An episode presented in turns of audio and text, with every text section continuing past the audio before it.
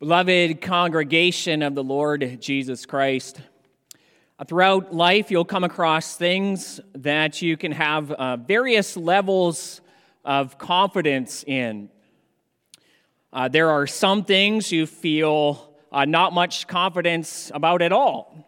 Uh, for example, if you're planning to take an old beat up car on a very long road trip through the mountains, then you might not be very confident that you will finish your journey or someone were to ask you if the Winnipeg Jets are going to make the playoffs this year, you would have to respond, I'm just not very sure. Now, there are other things in life that you might feel uh, pretty confident about, but then you get surprised. For example, some of you may have been very confident that Sheldon and Christina were going to have a baby girl, and that my wife and I were going to have a baby boy, but sometimes you get surprised. And then there are things in life that you can be very confident about. Very confident about. For example, I'm very confident that over the next week, we're going to experience some very cold weather here in Winnipeg. I'm sure you believe the same. I don't think any of us really doubt that. But there's one thing in this world that we can have the most confidence in an unshakable confidence. It's one thing we can always count on that will never fail. One thing we can be absolutely sure about, more sure than anything in life. And that thing is God's promises in Jesus Christ, our Savior.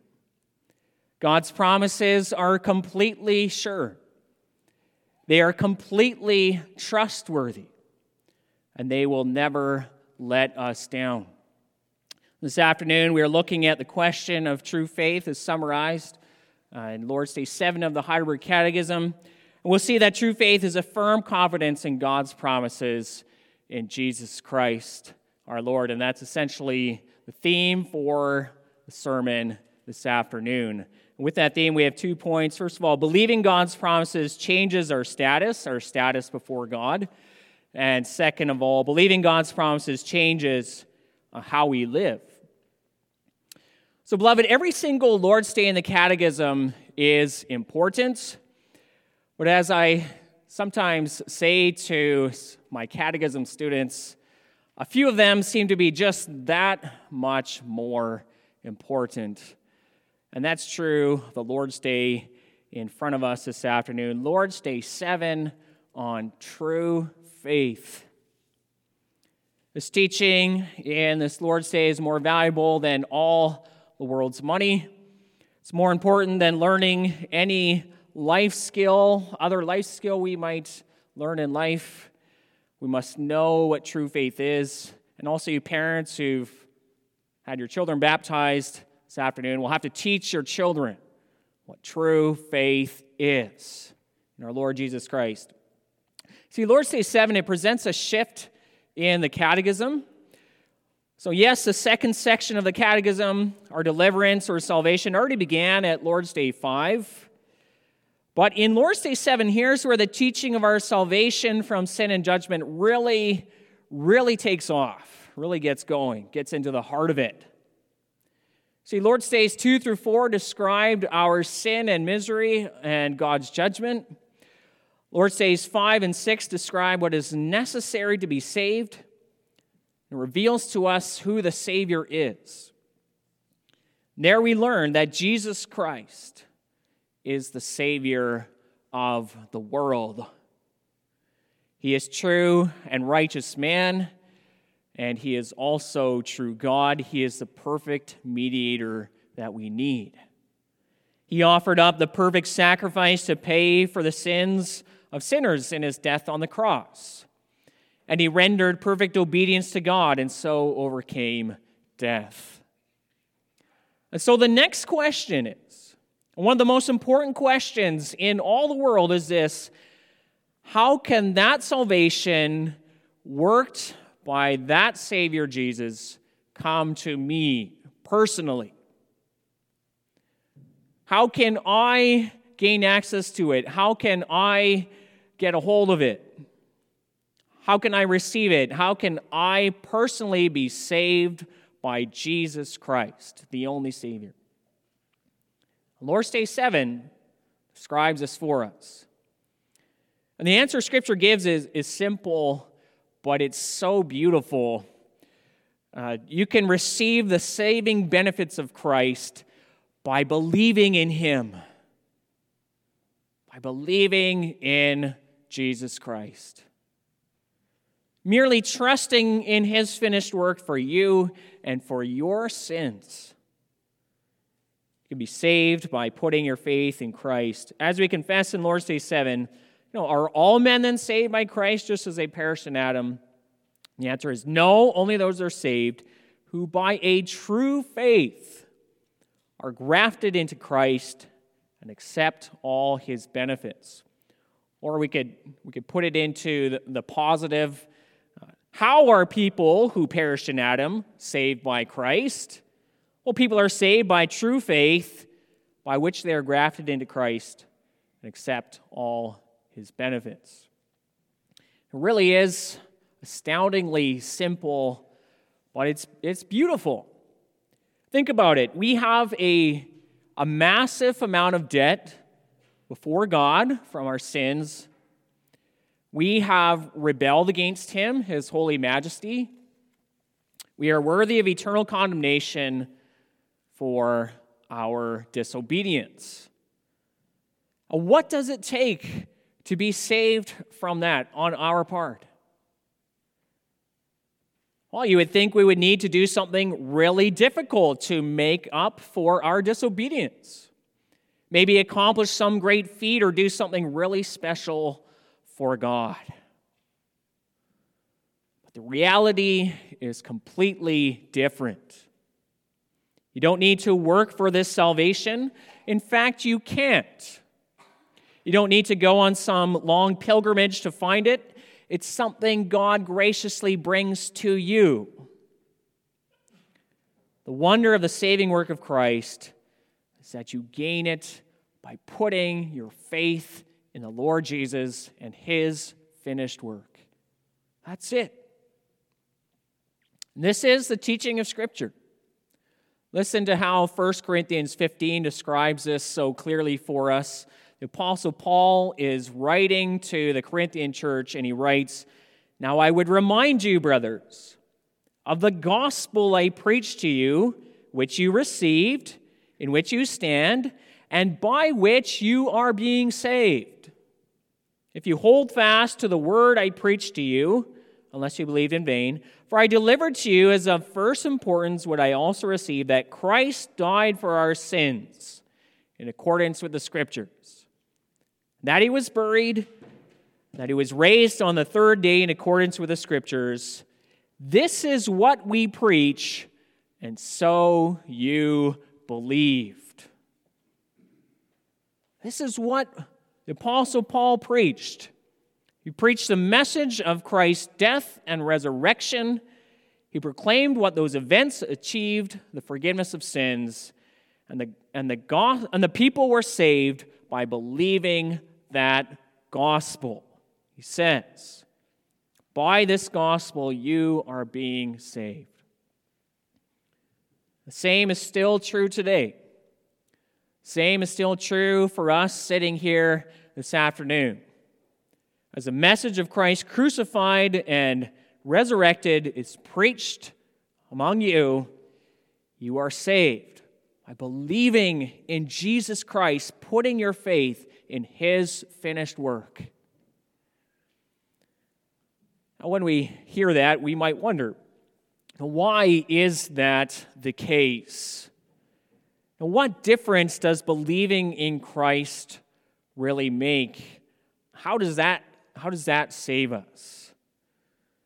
Well, the answer is that faith, uh, faith in Jesus Christ, it connects us to Christ and his saving benefits. Lord's Day 7 puts it like this true faith, it grafts us into Christ, grafts us into him.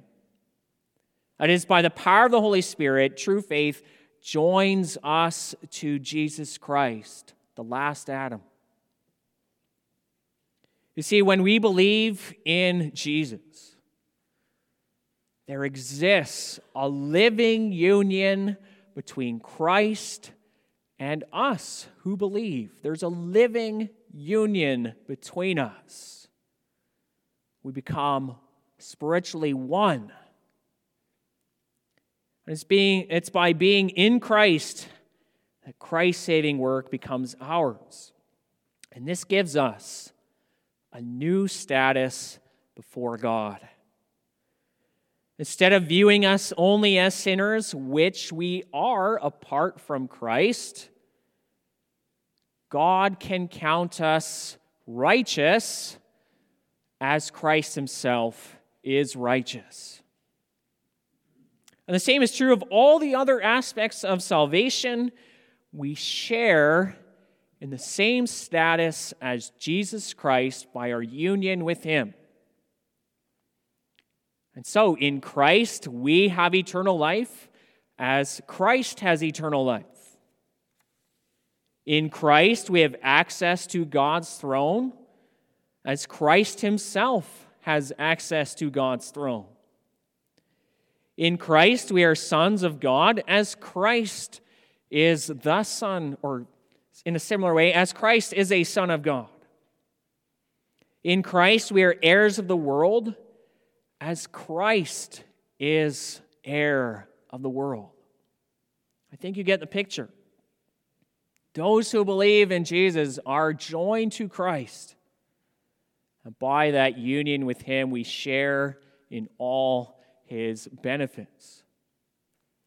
And this is why Lord's Day 7 can describe true faith the way it does. What is true faith?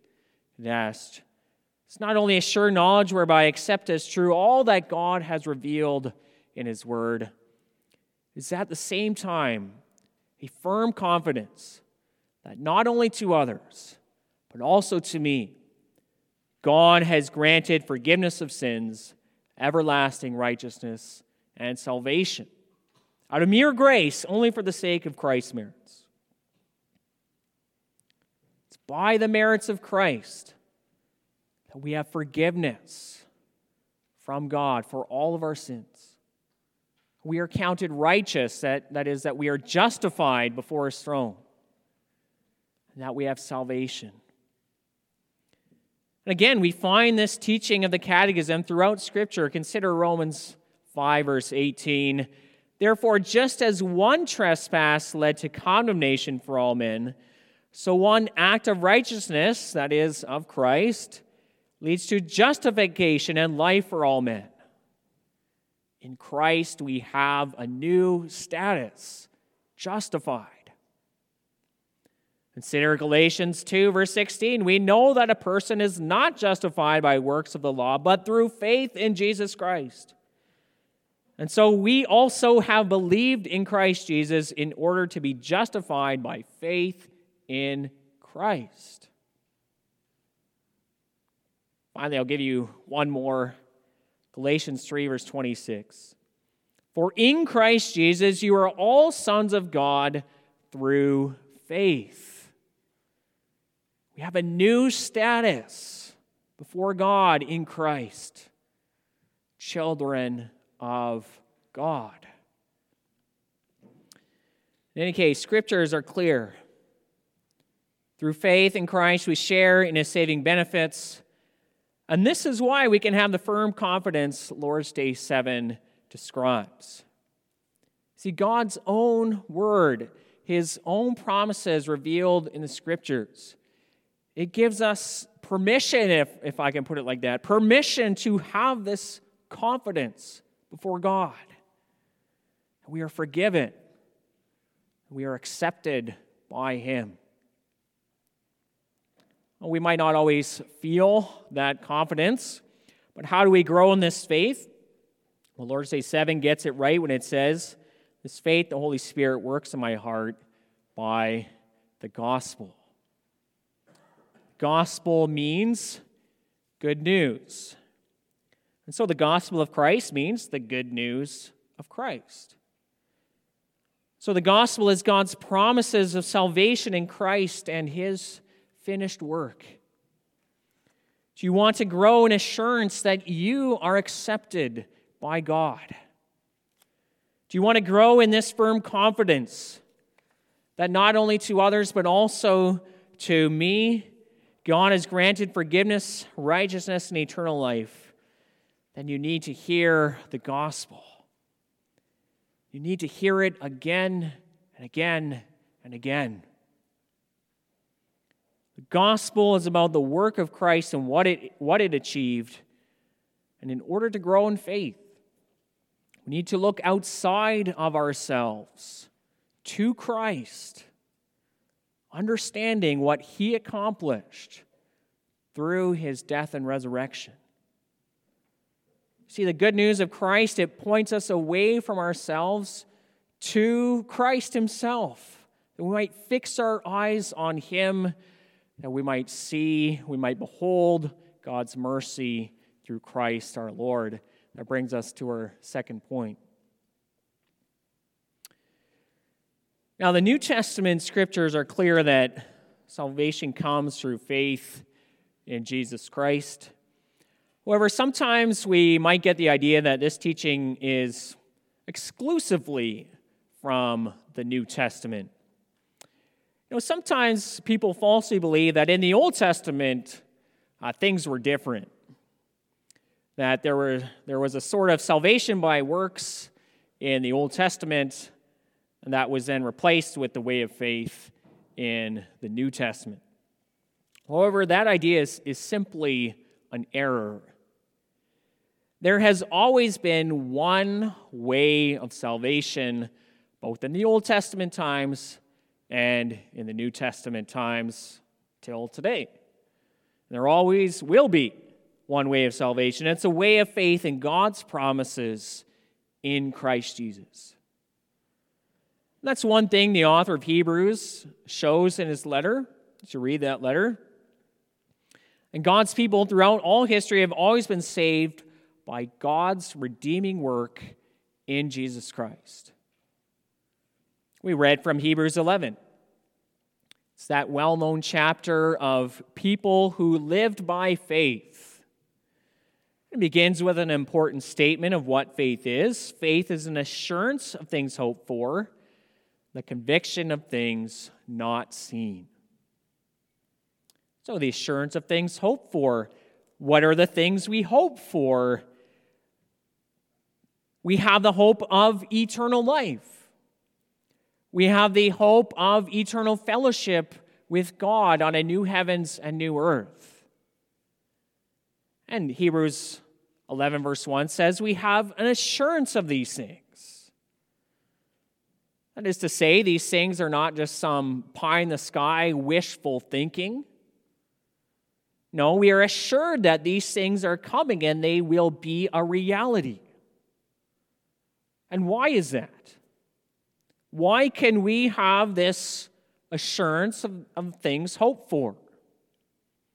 Well, it's because God, the one who promised them, is faithful. It's impossible for him to lie.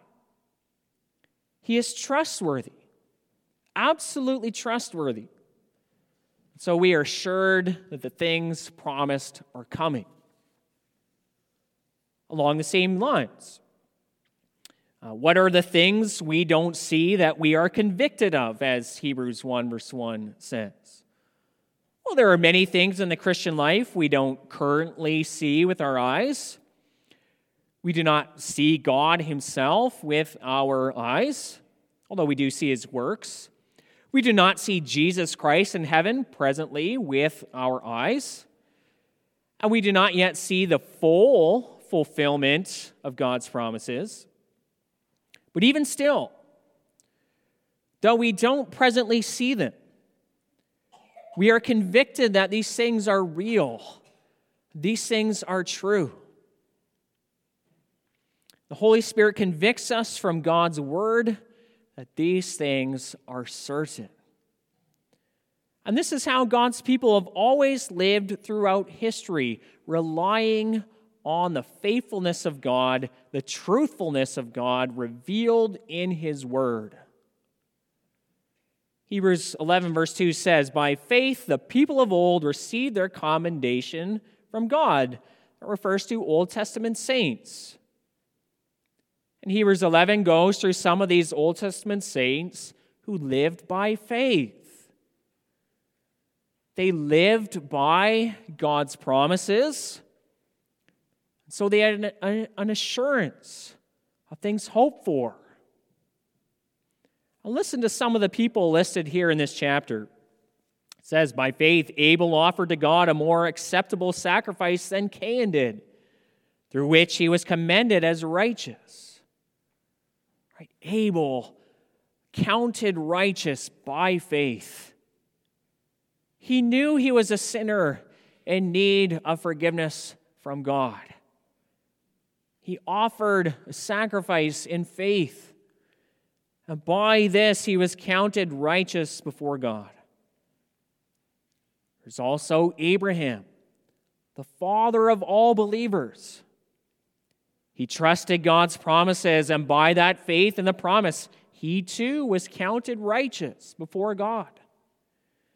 In Genesis 15, the Lord promised Abraham that his descendants would be as numerous as the stars in the sky. The Lord told him, Look up at those stars so shall your offspring be.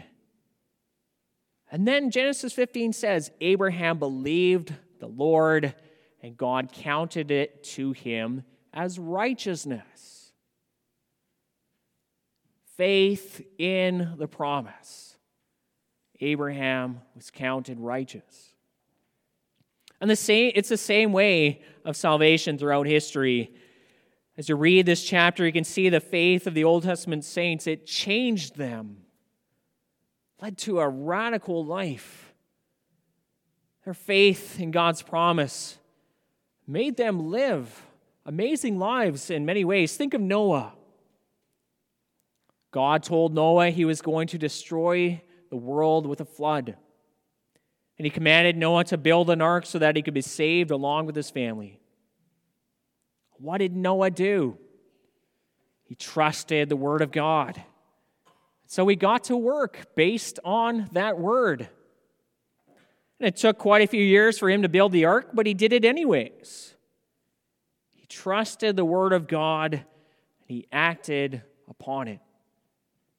Think of Abraham again. God told him to leave his father's house and go to the country God showed him. And later on, God told Abraham to sacrifice his own son Isaac, the child of whom God said, Through this child will your offspring be named. In both cases, Abraham trusted God, his word, his promises. And so he acted on those promises of God.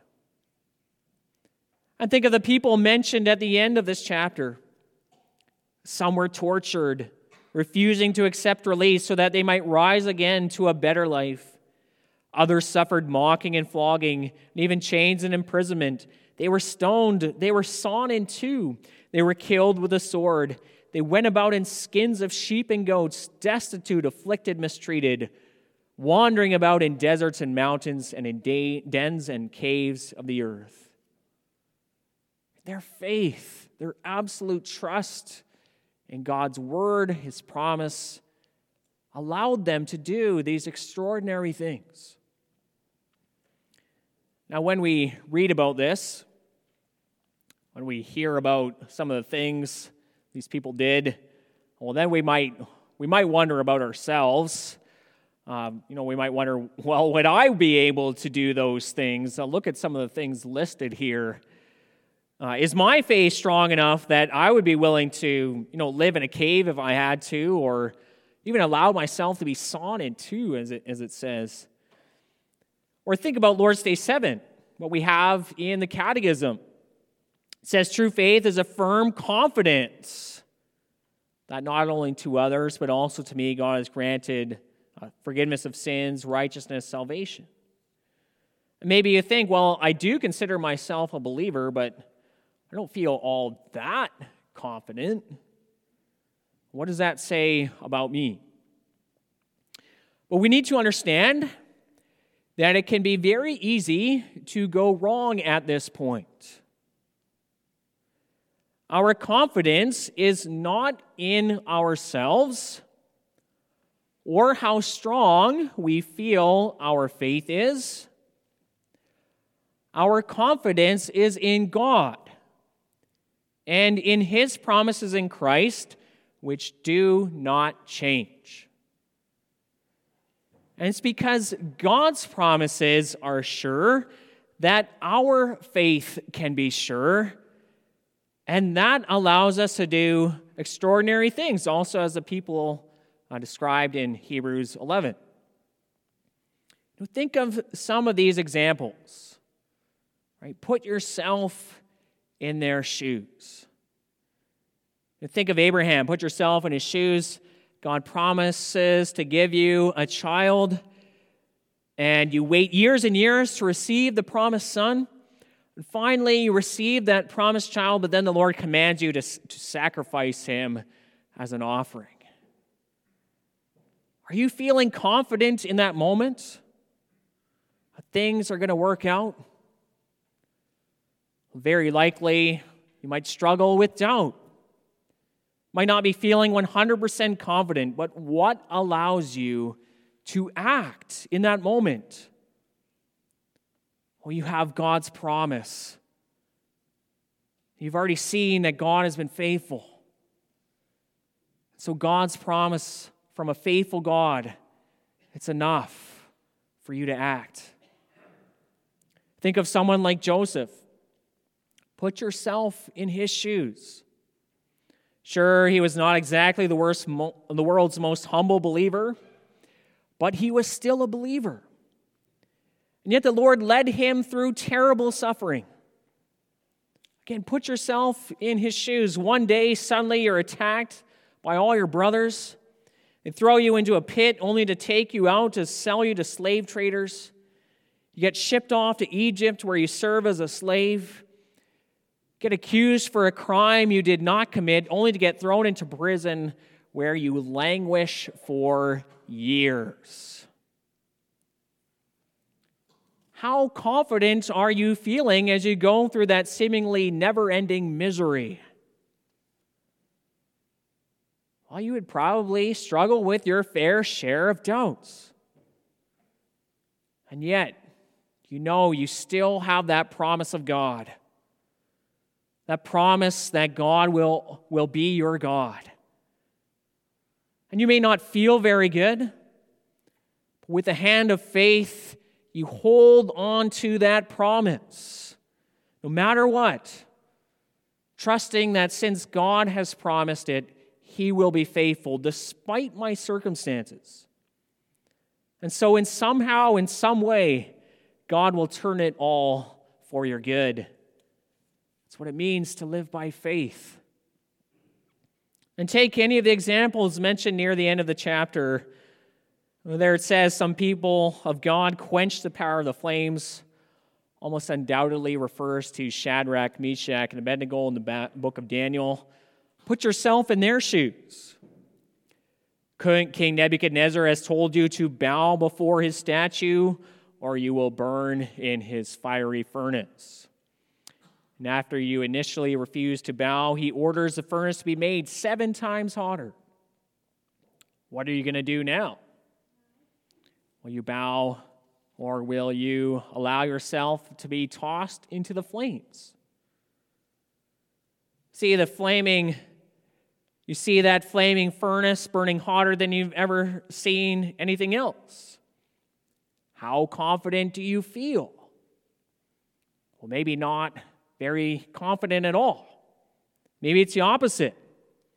But what matters is not whether you feel confident or not. What matters is that you hold on to God's promises no matter what. And so, despite a lack of confidence you may feel, you act according to God's promise and you refuse to bow before Nebuchadnezzar's statue. That's what Shadrach, Meshach, and Abednego did. That's what it means to live by faith. God's promises are the anchor for our souls. We have God's promises in Christ We can hear them preached in the gospel, have them in the Bible. It includes the forgiveness of our sins in Christ, eternal life in Christ, God's fatherly love in Christ. They are real, they are certain, they are dependable. So, living by faith means acting according to those promises of God, even when we might not feel a firm confidence in ourselves. This is what God has promised, so that is what will guide me. That's the beautiful thing about it. What counts at the end of the day is not the strength of your faith, but the object of your faith. And the object of our faith is Christ and God's promises in Christ. And we will never go wrong when we believe those promises and act according to them. We can do that today. So, no, no, matter what situation we might face, no matter what trial we might go through, we can be confident in the Lord. God's promises in Christ are the most dependable thing in the world. Let us live by them every day. Amen. Let us now respond to the preaching of God's word by singing. Uh, actually, a hymn we sang this morning already, but it's a beautiful hymn. Let's sing hymn 61, stanzas 1 and 2.